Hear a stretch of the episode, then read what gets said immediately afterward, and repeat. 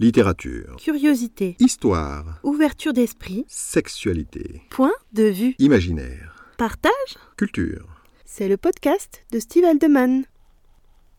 Bonjour à tous, j'espère que vous allez bien.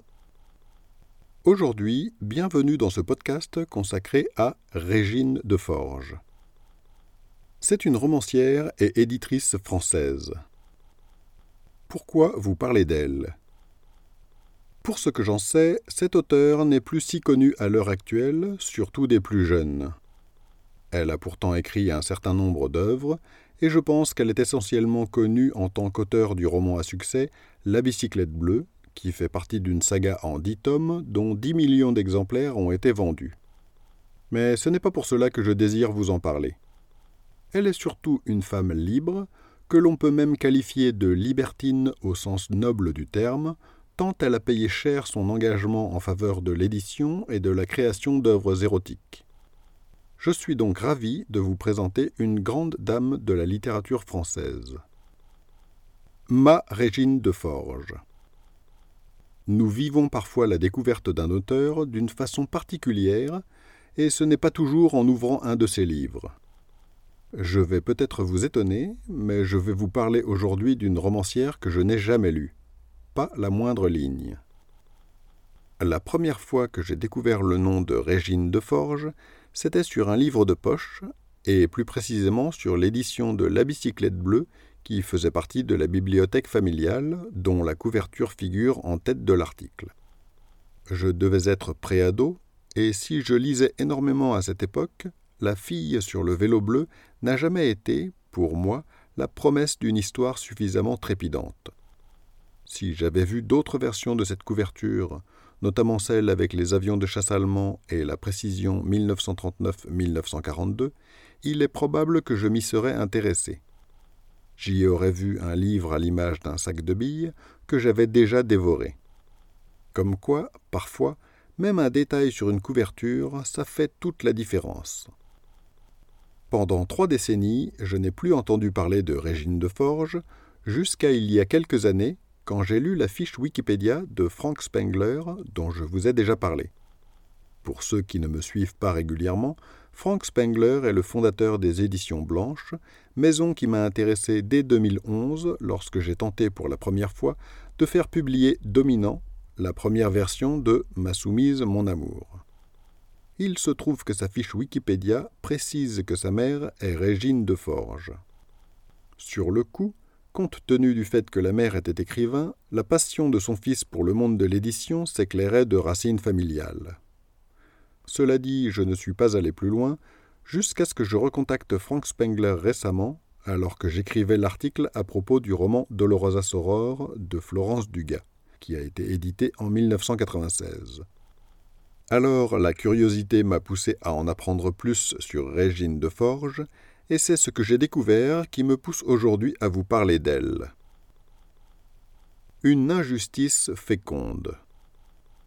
Régine de Forges a été romancière et éditrice, et elle a exercé plusieurs autres métiers, libraire, relieur, scénariste et réalisatrice.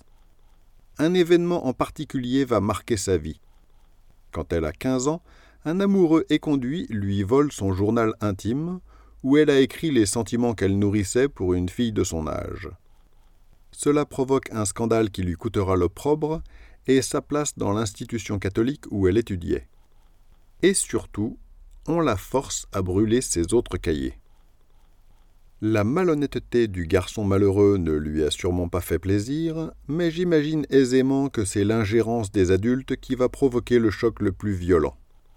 Wikipédia rapporte d'ailleurs un extrait de l'article chez Régine du Nouvel Observateur du 3 octobre 2013. Je cite J'ai obéi, j'ai jeté dans le poêle ce qui me tenait le plus à cœur, ma vie intime s'envolait en fumée. J'ai décidé que je me vengerais sans savoir comment. Fin de citation. Elle est alors adolescente, l'âge auquel se forment nos grandes idées, nos idéaux, ceux qui sont susceptibles de donner une orientation à toute notre vie, pour peu qu'on leur reste fidèle. L'acharnement des bien-pensants ne va pas la détruire. Comme bien souvent, l'étroitesse d'esprit des puritains n'aura aucune prise sur la libre penseuse qu'est déjà Régine de Forges, et je pense que cet épisode aura exactement l'effet inverse que ce qui était attendu par ceux qui ont voulu lui imposer une vision sclérosée du monde. Alors que ses idées étaient circonscrites à son journal intime, ils vont faire d'elle un défenseur acharné de la littérature érotique, chose qui ne serait peut-être pas arrivée si l'on n'avait pas stimulé efficacement son appétit pour la liberté d'expression.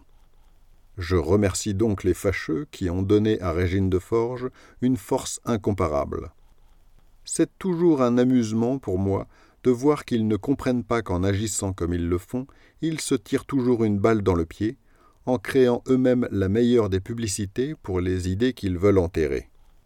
Par ailleurs, cela n'aura probablement pas d'impact sur la relation qu'elle a eue avec la jeune fille dont elle parlait dans son journal, puisque, plus tard, cette même jeune fille devenue femme travaillera dans sa maison d'édition. Son parcours professionnel. Elle a ouvert plusieurs librairies et devient la première éditrice française en 1968, à 33 ans, avec sa maison baptisée L'Or du Temps. Le premier livre qu'elle publie est un récit érotique de Louis Aragon de 1927, qu'elle réédite alors sous le titre Irène, probablement afin d'éviter la censure. La première édition est saisie car elle ne précise pas le nom de l'auteur, ce qui donne clairement l'impression que c'est une fausse excuse, puisqu'après avoir répondu aux injonctions du parquet, la seconde édition sera également saisie au motif du contenu érotique. Régine de Forges sera par la suite condamnée pour outrage aux bonnes mœurs et ses droits civiques lui seront retirés pour trois ans. Cela ne l'arrêtera pas, car elle publiera d'autres ouvrages de ce genre, jusqu'à ce que les nombreux procès qu'on lui intentera, et les amendes qu'elle devra payer, lui fassent déposer le bilan. Cela ne l'empêchera pas, entre autres, d'être présidente de la Société des gens de lettres et membre du jury du prix Femina. Son parcours me rappelle celui de Pauline Réage, même si cette dernière a choisi de rester dans l'anonymat jusque tard, préférant se protéger de cette façon. Jean-Jacques Pauvert, son éditeur, essuiera les attaques à sa place pour la publication d'Histoire d'eau en 1954. Cet homme sera d'ailleurs le père du deuxième enfant de Régine de Forges. Vous pouvez découvrir les liens en description pour approfondir les sujets dont j'ai parlé, si vous avez écouté cet épisode en podcast, je vous invite à vous rendre sur mon site stevealdeman.com pour y trouver les liens en question, d'autres articles, ainsi que les romans que j'ai écrits et ceux qui seront bientôt publiés. Je vous souhaite une excellente journée et à bientôt dans un prochain épisode.